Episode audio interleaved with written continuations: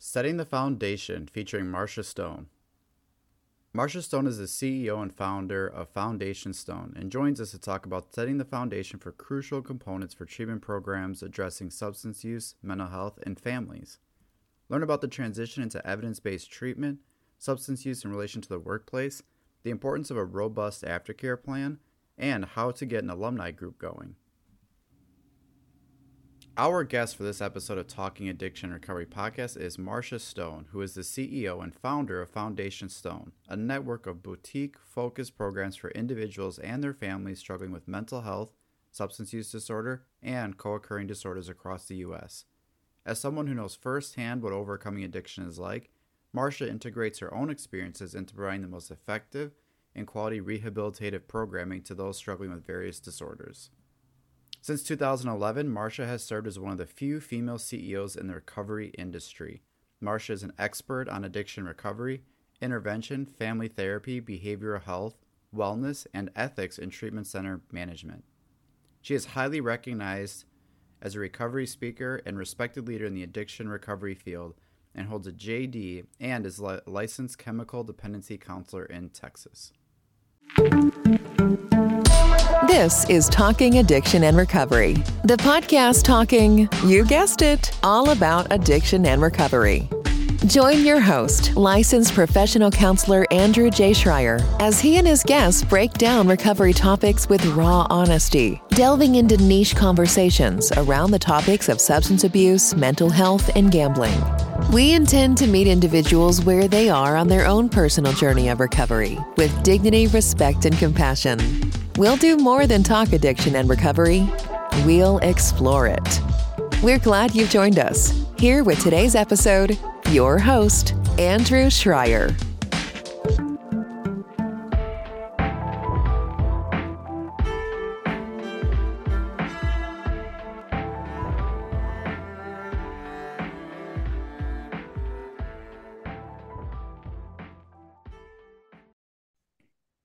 Welcome to the podcast, Marsha Stone. Thanks for joining. Thank you so much for having me. I'm really excited to be here and um, meet you and uh, learn about your listeners and hopefully tell some interesting stories for them. yeah, I think this. So I had a, a, an idea for like an icebreaker to kind of get this conversation going. So I kind of oh, want I want you to like imagine we're we're at like a conference maybe or we're we're attending some kind of networking event, maybe like a fundraiser, and all of a sudden like myself or like an audience listener gets the opportunity to meet you and and asks, you know, hey, what what do you do? Like how would you respond to that? I don't know if you saw on like social media or whatever, but the other day Katy Perry was in a concert in Las Vegas and she brought Kim Kardashian and Kanye's daughter, North, up on the stage. And she asked North, What do you want to be when you grow up? And North, nine years old, said, Everything. So, and honestly, when you said that, like, what do you do? That was the first thing that popped in my mind because I do everything. and I, what I mean by that is definitely I'm in, you know, the treatment industry definitely i love recovery. I love to talk about recovery. I love to teach about recovery. I love to meet other people who are in recovery. And i'm a mom. I have five kids. My son's graduating from college tomorrow. I've been a mother for 32 years. I have four dogs. I mean i am a person and recovery has really allowed me to be able to say this.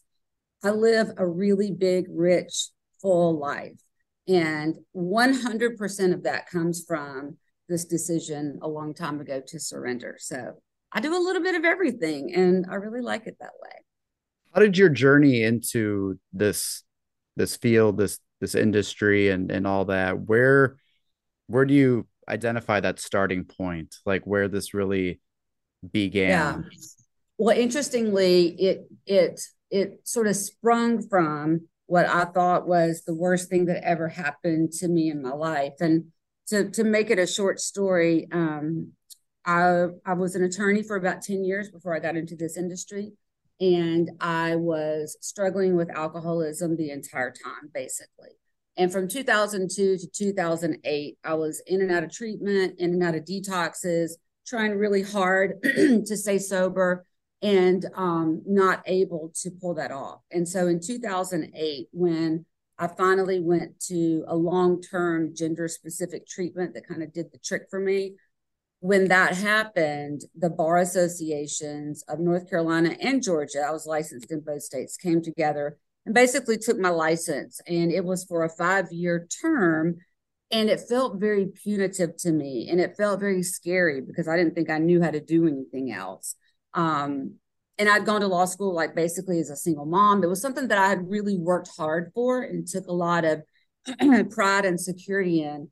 And when that was removed as a profession, I just didn't really know what I was going to do. But I kind of had a get well job coming out of treatment.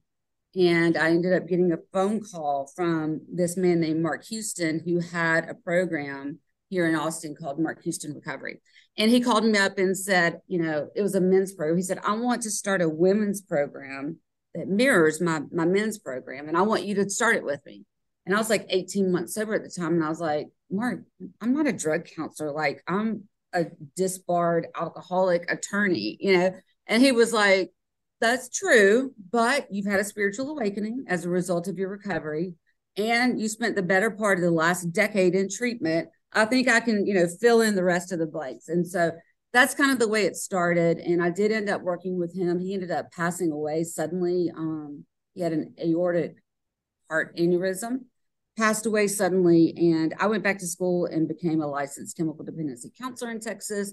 And then um, through, you know, a bunch of strange series of events, I believe, like, you know, sort of God shots, um, I was able to buy that company and expand that company into what became BRC Healthcare. And um, I actually sold 80% of that company about three years ago.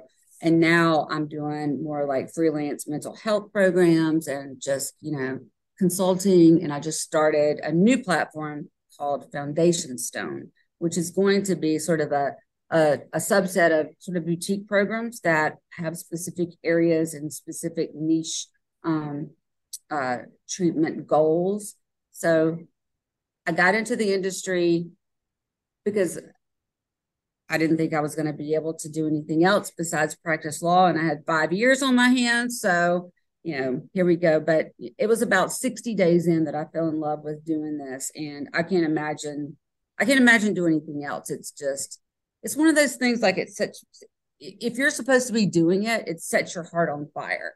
And that's the way I feel. And I don't really feel like I work. I really feel like I'm in constant collaboration with people who are dedicated to helping other people.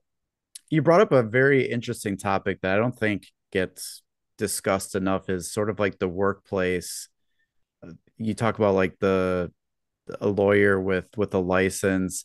You know, those are things that that sort of happen quietly. I know like as mm-hmm. a as a as a counselor, you know, I've had clients who I remember right now. I had a pilot who lost his license because of drinking.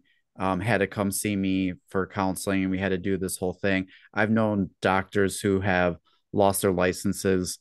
Um, nurses is another area. Mm-hmm. So there, there's so much going on with with substance use, and then there's also like the workplace, right? And and how is that even balanced out? Because you look at like licensing boards, you look at like organizations, and that that's like a tricky thing to maneuver. Mm-hmm. It is tricky, and you know, this was 15 years ago, and I mean, maybe it was my perception. I don't think it was, but you know, I think a lot has happened in the last 15 years in terms of people understanding alcoholism and understanding addiction. Because at the time, um, it felt very punitive. And in fact, you know, it, in fact, it was. I mean, interestingly, the place where I went to treatment, there were some other lawyers that were there, doctors and such, and they had had similar things happen as I'd had in my life, but their license was suspended for six months or 12 months. And so, you know, when I look back on that, at first I was angry and I was bitter. But, you know, when I look back on that, I believe that God, the universe, higher power, whatever you know you want to call this sort of flow of energy in our life, I really feel strongly like part of the reason that that happened was because I needed to be really out of options um, to use that license and really sort of, you know, pointed toward this, you know, this helping path. Um, because uh, you know, two things. Number one, for me at least, I put so much stock in that license and in that career that it was almost like a stumbling block for me to really get to the place of surrender that was required to really change my life from the inside out. You know what I mean? Like it felt almost like a shield that had become sort of an enabler. Um, and yeah. Yeah, I look at a, like a shield and and defensiveness, you know, some things with that protect us from things that we're you know afraid of scared of worried of but it also protects the the other things that can be good for us mm-hmm. to come in too like when you're that guarded you can't right. say well stay away fear and right. come on in love it's like that if that guard is up it's going to be guarding everything up like that's that's how closed off it can be mm-hmm. um and then also it's true and that impacts all of your relationships like not just your career um people that I've known for a long time have said things to me like, Marsha, recovery has really softened you. And I don't I don't disagree with that, but I think it's all it's also what I no longer depend on to sort of create this man-made sense of security. Because I think it all comes from, you know, if we really want to get, you know, from a psychiatric or even a clinical lens, if you have a life where you kind of have the messaging, or at least the messaging that you hear is you've got to take care of yourself. You know, if it's going to be done, then you can't depend on a partner or a husband or a parent. Like you've got to figure it out and do it yourself. So, you know, all that was was part of my whole personality and that guardedness. And also, like we were saying, really really puts you in a place where you're very isolated. And that is sort of a breeding ground for alcoholism and addiction. Yeah absolutely. And that that concept too of like softer it's like when you hold the shield you think there's like strength in holding the shield but really like letting go of it and being vulnerable like that takes a lot of strength to then take all that that in. You're no longer right. so like to me i see a lot more of like strength and resilience that comes out of it versus like well now now someone's softer. Like there's more vulnerability but that also creates opportunities for for resiliency to develop and and strengths to to show. So yeah. Yeah. I agree with that. And you know i do i guess a fair amount of talking to people like i'm talking to you and in podcasts and, and speaking engagements and stuff like that. And i've had a lot of people say things to me like how can you just get up there and talk about you know leaving your children for two days because you were you know on a bender or whatever it is? And i say because you know i've come to the place of full and honest reconciliation with you know my past and with you know the the powerlessness that i was experiencing and the behaviors that go along with that and these days every bit of you know strength and resolve for me comes from this place of I have no secrets. I have nothing to hide. You know, I, I did a talk at the at the state capitol here in Texas and, and on the front steps in Austin and the news was there and everything else. And I was talking about being an alcoholic. And I was talking about, you know, um, regrets that I had, um, things that happened. And I've had several people, I guess, like see it on YouTube or something, and, it's still it flabbergasts people that you would do that. But, you know, my point is your point, which is this is strength, right? This is me stepping into the truth. And this is me owning, you know, all of me, good, bad, ugly. Um, and also, I've had a lot of women come to me, and men too, but a lot of women come to me and say, You helped release me of the shame and guilt that I felt because I was a bad mom when I was drinking. You know what I mean? So to me, that's really that's like the bonus round. If you're able to help people with their own struggles, with their own guilt and and you know, regret and, and remorse and things like that because um, of my willingness to talk about it. I think that's another area of the, the experience that mothers often have and sort of the additional added on stigmas, judgments, um, sure. is is just another area of of just where people don't. It just shines light on where people don't fully understand like substance use, mental health, all those those types of things. And yeah. that's where and that's where you got into first with that. Is that the program then, the women's program where you started getting yeah. more into the actual like yes. Now I'm yeah. getting into this from like the treatment side and all that. Yeah, when I first started working for Mark, it w- wasn't like a licensed treatment center. It was more like they called it back then a 12 step immersion program. After I bought the company, we became licensed and, you know, did more clinical and, and medical work on property. But at the time, really, it was just, you know, sort of bare bones, you know, tell it like it is recovery, you know what I mean? And uh, I think we all kind of, I mean, I shouldn't say this as a generalization. I had to go through that stage of my own recovery where I felt very militant about it and looking back like that comes from a place of fear because i don't want to lose this recovery that i have. I want to be able to hold on to it. And so you know i kind of had this mindset like if you don't do it like i do it you know you're gonna get drunk you're gonna die and all that stuff. And and listen i mean there may be grains of truth to that but but again i mean that was just kind of where i was at the time. But we had a it was a small program and so i got to know these women i got to know their families i got to know their kids and it was a long-term program too. And so i really developed relationships with with them. And you know there were many many communities over the years but it really fed my soul. It fed it fed my need to have a purpose to be able to sort of give them my testimony and them kind of lock onto what they thought the hope that they saw in me and to be able to go on and do it themselves.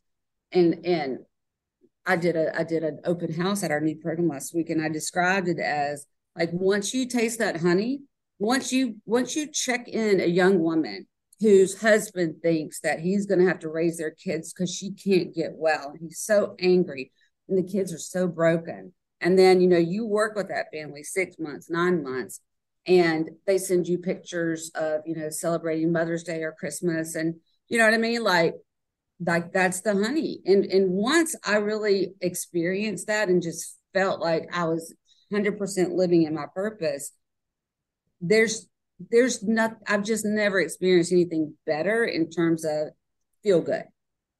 What what drove you to wanting to take that to the next like step or or transition into like treatment with then looking at like assessing and like evidence based like what was it that had that drive for you to want to take it to that level?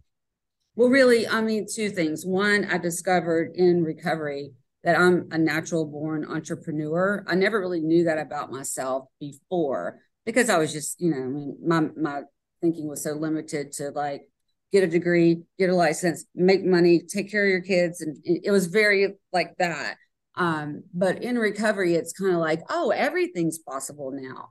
And so I loved working at the program. I believed 100% in what we were doing. But because we weren't licensed, we couldn't take insurance. And so I didn't like it. Like it, it made me sad and, and made me, I don't know, like really worry about the people that really needed our program, but they couldn't afford to come for cash pay. Um, and and that was when Obama took office, and everybody kind of got the message that as Americans we deserve to have health insurance. So um, it it just the the whole sort of model started to change, and I wanted to stay relevant. I wanted the company to be able to you know more people to avail themselves to this to this model, and that was really the main reason I did it. Um, and I really, I mean, honestly, I did not I didn't expect it to grow as much as it did, as fast as it did. Um, but I had an incredible team around me. We had some, you know, great alumni. We had some great marketing opportunities. I ended up getting connected with like the Dr. Phil show and the intervention show and some of those. And so I don't know, it was just kind of like, you know, what is what is it they call it? Like lightning in a bottle or something mm-hmm. like that. It just kind of took off. And when that happened, one of the main reasons that I built a second and a third program is because, it, again, just like the need that was coming in, the calls that we were getting. We did a young adult male program. We did like a trauma focused medical detox program. And um, I don't know, you know, I, I, I love to learn. I love to grow. I love to challenge myself. I love to help people and to be able to always say like I build to the need. I try to create programs that are an answer to a question or a problem that I feel like the universe is kind of showing us. I I love that because I think that's something where professionals needing to adapt and change, continue to grow and and learn and and not stay in the same place where we were before. Like, right. For me, I've been now I'm on to year 19 of doing counseling and therapy.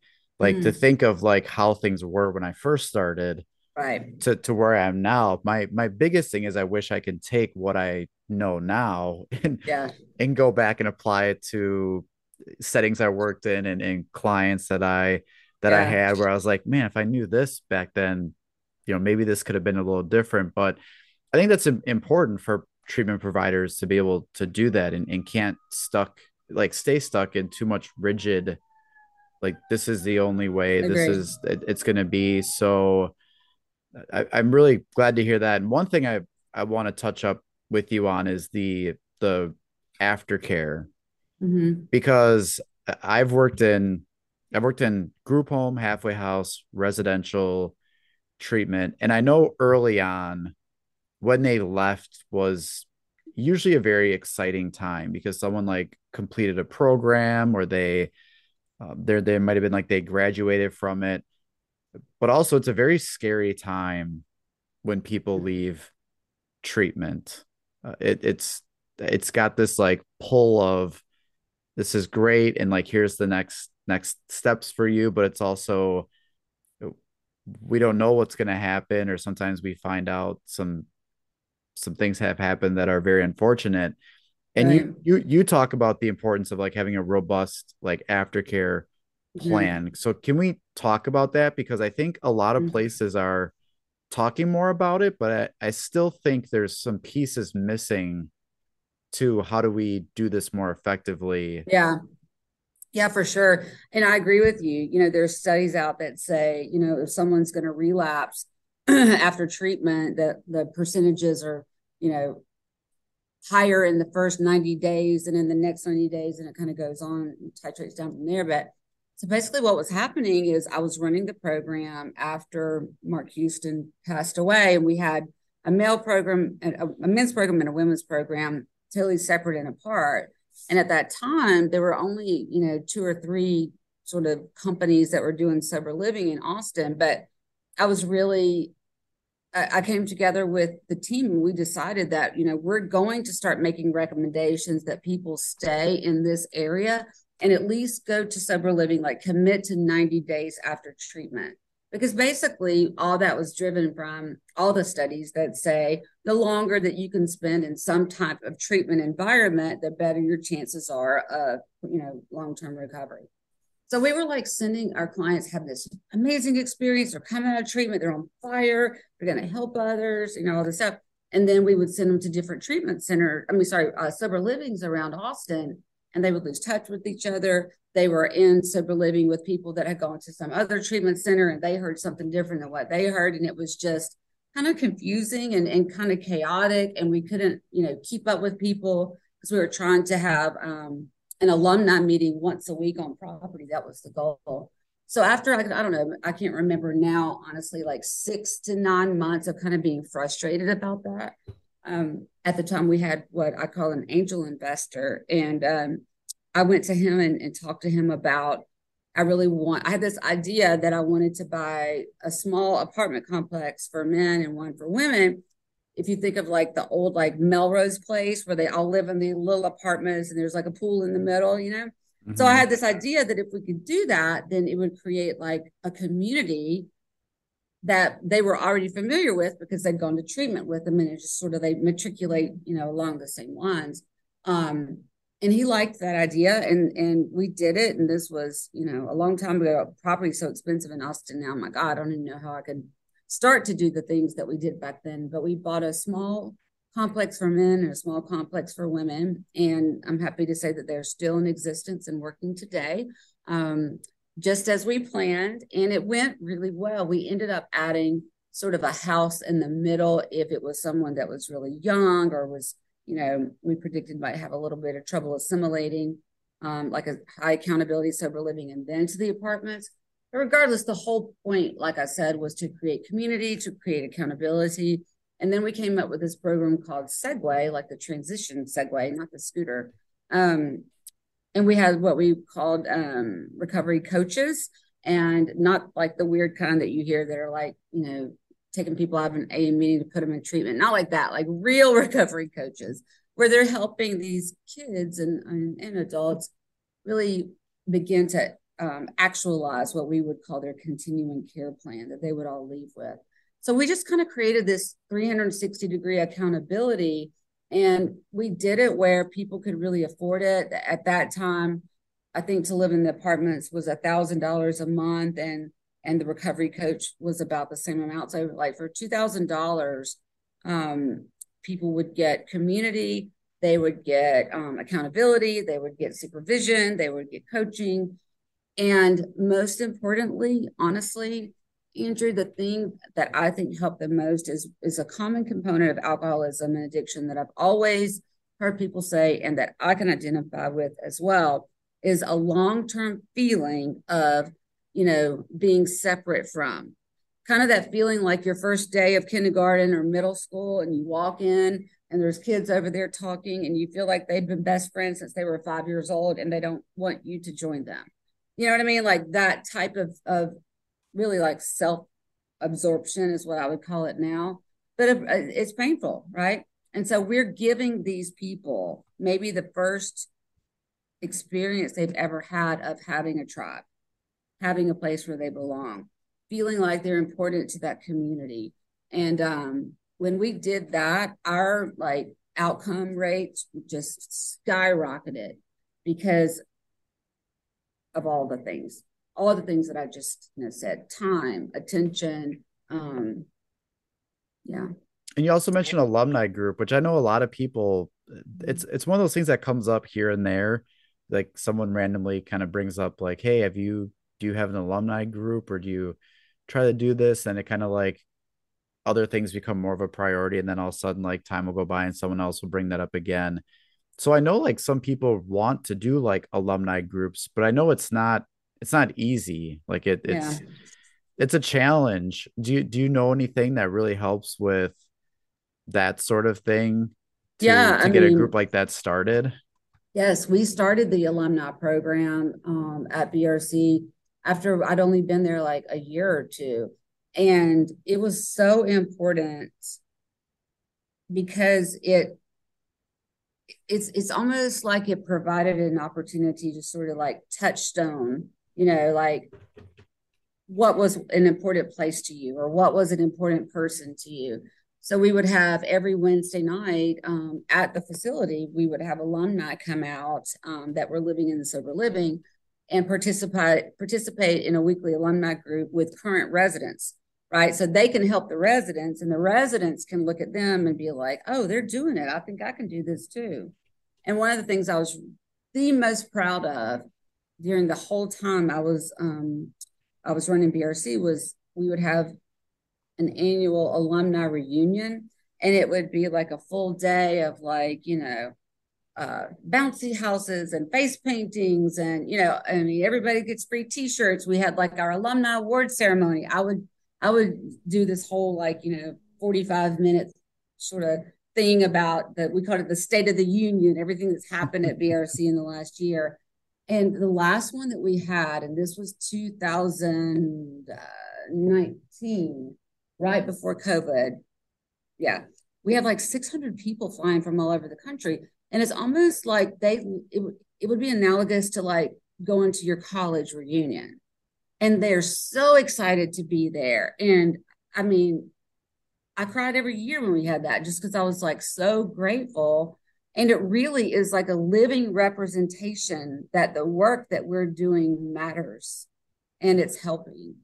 They come back with their kids, you know what I mean? I call them these BRC babies, excuse me, running around. And uh, it, it was just like a real family feel. And I'm excited with this new program that I'm starting. Um, I'll, I'll certainly implement some of the things that we did along the way. And if anyone's listening to this and they run a treatment center, or they own a treatment center, even sober living or whatever, to have alumni involved is really important and really smart because it's also like they've had an experience, they get to help others, all that stuff, but they're almost like a little, you know, living ambassador to your program, right? So they're in their hometown talking about their experience and you'd be surprised, like, you know, how many phone calls I always get, like, my neighbor down the street said her son went there and got, you know, that kind of thing. And so, for a bunch of different reasons, it's important to pour energy into your alumni um, because, after all, that, that that is the goal, right? The goal is to help people get back to a place where they're healthy and productive and happy and able to have relationships. Yeah, I really appreciate that because I, know it's something that gets brought up, talked about in the movement. You know, it, it doesn't. There's usually so much focus on the the, the people that are there and and yeah. that need the help, or the people that are coming in to help. But I also know, like, I I do see providers and and people valuing the you know like the alumni or the aftercare type group, but struggling yeah. with really how to like how do we make this happen? How do we make right. this work? So some of the things that you shared, I think, are going to be really helpful for people to just not just for like not just think about it and we'll get back to it, but yeah, because it's like concrete examples. Yeah. Yeah. Another thing that we did, I'll just add this to we had um, two employees, sometimes more, but always an alumni, a, a, male alumni coordinator and a female alumni coordinator. And they would do like special stuff, like go over to the apartments and the guys would like watch the Super Bowl, grill hot dogs in the courtyard and, and stuff like that. And, you know, the girls would all go to like, you know, paint the pottery night and just whatever they were interested in. But the alumni would continually, you know, have different activities and stuff. And one of the most impressive things, honestly, was like once COVID came, they they like pivoted so quick and they made it all virtual. So we did like virtual cooking classes by our chef. We did virtual yoga um, you know, with Zoom and, you know, alumni meetings and everything, but just to continue to have that, that touch, you know, that's what people really, that's what people really need, especially at the beginning to continue to, you know, progress. Early recovery is not a walk in the park. I mean, it, it's not it's hard and you're basically like dealing with all the fires that you started you know what i mean like while trying to listen to your uh, sponsor yeah. whatever it's just like everything's real dramatic the first couple years you know what i mean i tell people one of the things i talk about uh, depending on like the audience or the the presentation i'm doing is sometimes you know the, the i love counseling i love therapy it's what i've done you know as a profession and passion for my career and I can always give that why it's it's such a, a great thing but i also know the reality of when someone starts their recovery and and enters into to treatment and therapy that it is not mm-hmm. all those There's amazing issues. things right away like now it's a time to like you know open up to some things be vulnerable like yeah drop down the gardenist as we talked about before. Yeah. Um, yeah. It's not like all this stuff gets, you know, it's like those commercials that you hear of how it sounds so nice and, and Zen like, and it sounds amazing. But I also know like day one is not the greatest. Like, and to realize that, but, but that, that's normal, right? Like sometimes for sure someone, someone sits down and hey, this is your first day, and now you're going to sit in a group and talk to people you've never met, or you're going to have to deal with your Don't emotions. be late. yeah, to have to deal with your emotions without right. um, anything to numb, escape, or avoid. I mean, those are those are really challenging, and just to recognize the the spot that someone's in right away is it's not everything's going to be great and wonderful and right. Everyone's going to trust you right away. All those bills are going to go away. Um, that's stuff that we now have to deal with. So it's going to happen but you got to like I, I, heard this um, analogy one time that like addiction is like you're driving a station wagon and you know everything that that comes in your way you ball it up like a piece of trash and throw it in the back. And then recovery is like that station wagon hits the wall and all that shit and all that trash like you know comes flying back into your lap. And that it's really kind of a perfect analogy even though it's a little bit depressing or scary. I don't know but it's true. Because i wasn't dealing with anything when i was drinking. I mean i thought i was but no. Yeah it's hard to encourage people like yeah go to come to therapy where you're going to really dive deep into some trauma you know like right. come to come to counseling where we can you know it's gonna be fun. yeah like it's so i i do realize that that's you know it's it's just not easy you know it's it's not as simple as just not doing a substance or or not doing a behavior. There's just so much that goes behind all that and and into you know the journey of you know trying to improve quality of life and, and build relationships back up again and and do all those things. So it's good to have that conversation that that people know that we see that and we recognize that that we don't right. expect people to walk in and be like all smiles like they're they just won something. Like it's right. not going to be that exciting. well and i'll you know i think getting sober is probably the hardest thing that i've ever done in my life.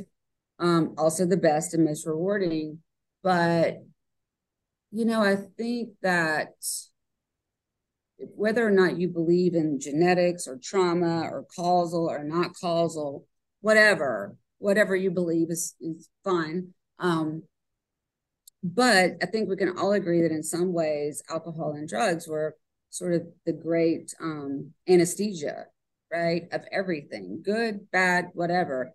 Um, and when that happens for a long term, at least for me, it kind of became like my solution for life because I didn't want to feel anymore. I didn't want to be sad. I didn't want to look at the problems in my relationship with my ex husband or my kids or my job. And so, you know, it becomes like a companion, a solution and when it stops working and it becomes removed from your life, then all of a sudden, all those things that were sort of, you know, put on rose colored glasses through, you know, a glass of Chardonnay or whatever, all of a sudden it's here and it's ugly. And I have no more crutch besides community, higher power, whatever, you know, therapist, doctor, um, and and trusted people that you know you surround yourself with to, to try to make this gigantic life change yeah now i know uh, we talked a little bit the new program foundation like so where where where is your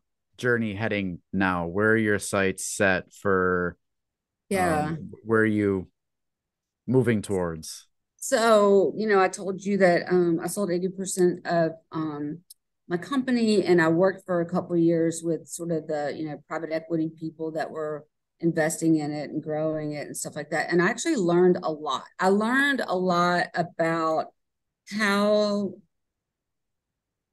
how people that are, you know, experienced financial planners, whatever you want to say, how they really maximize efficiencies. Um, and and and what I mean by that is to really utilize what you have within your own company. So when I was thinking about, you know, I worked for them for two years. I took a year off trying to decide what I wanted to do. And I was reading some recovery literature one night and I stumbled across the sentence that said, helping others is the foundation stone of recovery, basically. And really that just sort of set a light bulb on fire. And I mean, yes, my last name is Stone and, you know, whatever. It's like, you know, good coincidence as far as marketing, but I really wanted to create this new platform called Foundation Stone that was really dialed in to specific ways to help sort of underserved populations. Um, so I went to some of my good friends and, you know, sort of told them what my idea was. And some said, all right, let's do it. And some said, eh, you're crazy. But um, I don't know if there's ever been like an individually owned and, and and held private platform. But that's what we built and that's what we're building. So we just opened our first, you know what you understand what I mean? Like Foundation Stone is sort of the parent company, Foundation mm. Stone family of programs. And Amend Wellness is the first program that we started here in Austin, and it is a primary mental health program. So, what it's going to really dial in on is pretty sophisticated diagnostic work and also um, equal shares to what can be called integrated medicine or functional medicine, which is using sort of you know the wisdom of the ages to help people that are struggling with depression, anxiety, bipolar, personality disorders learn how to understand their diagnosis, learn things that they can do to manage their diagnosis that aren't necessarily um, you know conventional therapy or you know psychiatry or prescriptions and stuff like that. Not that anything's wrong with that. We will be doing that too. But in addition to sort of those western tried and true models we're also going to be showing how you know uh, infrared sauna helps to deal with brain inflammation. Cold plunges help to restore metabolism that might be sluggish from opiates or you know just different things like that. Trauma informed yoga um, acupuncture. We bought this yurt and we're doing you know sound bath meditations for people that have a lot of anxiety. So really just a way to dig deep and really dial in on what the genetic testing and all that what the actual diagnosis should be because a lot of times people get you know quick and ready diagnosis after they've been in detox for 24 hours and it's just you know a label that skews you. You're you're for the rest of your life sometimes which is really sad. So basically like a, a four to six week program where we're really dialing in on what an actual diagnosis is um, what lifestyle choices can be looked at um, maybe modified and what we can add into their daily life to give them the confidence to really begin to um, take responsibility for whatever's going on, right? And so that's the first program, totally different than anything else I've ever done, which is what I was talking about. Like, I love to learn, I love to, you know, um, be a student of, of new ways of thinking about things. So that's happening. And then I can't talk yet about the next program that we're opening, but it'll be in the summertime and I will you text me or email me and I'll or I'll come back for part two and I'll tell you what's going on there. But I think we're going to end up at about five or six programs. I'm super excited about it. And um and also I'm I created this so that the people that work in treatment um, have an opportunity to have some type of financial security. And so I, I've created this as like, you know, employee owned company basically. Um, because I think sometimes like teachers, counselors, the, the people that really have such a, a major impact on our life and on our world are often undervalued. And I wanted to, you know, in my own little Marsha Stone way, you know, I mean, I'm not, uh, uh, what, uh, what's his name? Uh, Eli, what's his name? Eli Musk. Elon Musk, sorry. I mean, I'm not, you know, I mean, I'm not a, a, a rich, wealthy woman or anything like that, but I do um discovered in recovery. I do have a pretty good business acumen, and I just wanted to to create something so that people could be helped, the people that work there as well as the people that came through the program. So that's what it is.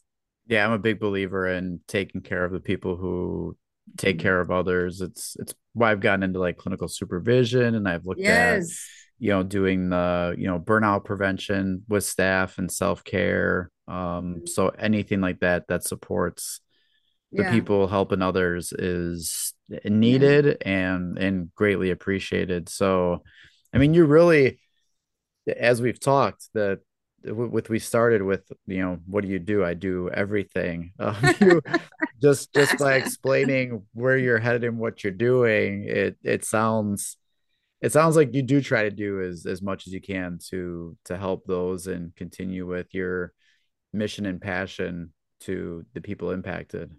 I try. I really do. I try to help others wherever I can. And um, I'm not saying that I've I've never gotten burned. I have, but the times that have happened are just nothing like, you know, like a, a, a thimble compared to like the ocean of, of blessings that, you know, you know how it is too. Like I really believe that whatever I put out into the world is what I'm going to get back. And um and and I, I will never stop believing that because that is to me like the most comforting thing because I have control over how I show up for other people, you know. Um, I don't like this idea of like, you know, some sort of arbitrary or punishing higher power. And I, I, I don't I don't want that in my life. I don't want to any part of that. I want to be a person that that really, you know, on the outside and the inside is authentic and vulnerable and this is what I believe and this is what I'm doing and if you want to be friends, let's be friends. And if you think I'm a lunatic, that's okay too, you know. I like I've it. been called yeah. worse. yeah. well, I really want to thank you for for coming on and talking. I, I think there's some things that we discussed that are going to be really important for people to hear and and take away with, and also looking forward to all the exciting things that you're going to be doing from here on out, and always to anticipate that. I think I think listeners should always be imagining that there's always something down the road on the horizon of of what you're doing. So it'll be exciting to see where that goes. So once again, you. just, if you ever thank want you to come down to Austin and do, you know, a, a workshop or whatever with employees and burnout and stuff like that, we'd love to have you. And um, but just don't come in the summertime. I don't. I don't think that. I don't think that you would wish that on anybody. So come Yeah. like October. yeah, sounds good. I will be be happy to do that. So this has been really great. And thanks for coming on here and, and talking to our audience members. Thank you. Thank you for having me. I appreciate it. Thank you. We want to thank Marsha Stone for joining us on this episode of Talking Addiction and Recovery podcast. You can learn more about her by visiting her website at marsha-stone.squarespace.com and connect with her on LinkedIn at www.linkedin.com backslash in backslash Marsha Stone TX. Thank you, listeners, for joining us and hope you learned something. You've been listening to Talking Addiction and Recovery with Andrew J. Schreier. We're so glad you've joined us and invite you to connect further with the show and these topics at www.andrewjschreier.com. That's Andrew J. S C H R E I E R.com. You can also email us directly at talkingaddictionandrecovery at gmail.com and connect on social media Instagram at Talking Addiction and Recovery, Facebook Talking Addiction and Recovery Podcast, and Twitter at Talk AR underscore podcast. To stay connected and never miss an episode, be sure to like, rate, and subscribe. Until next time, friends, let's keep talking addiction and recovery.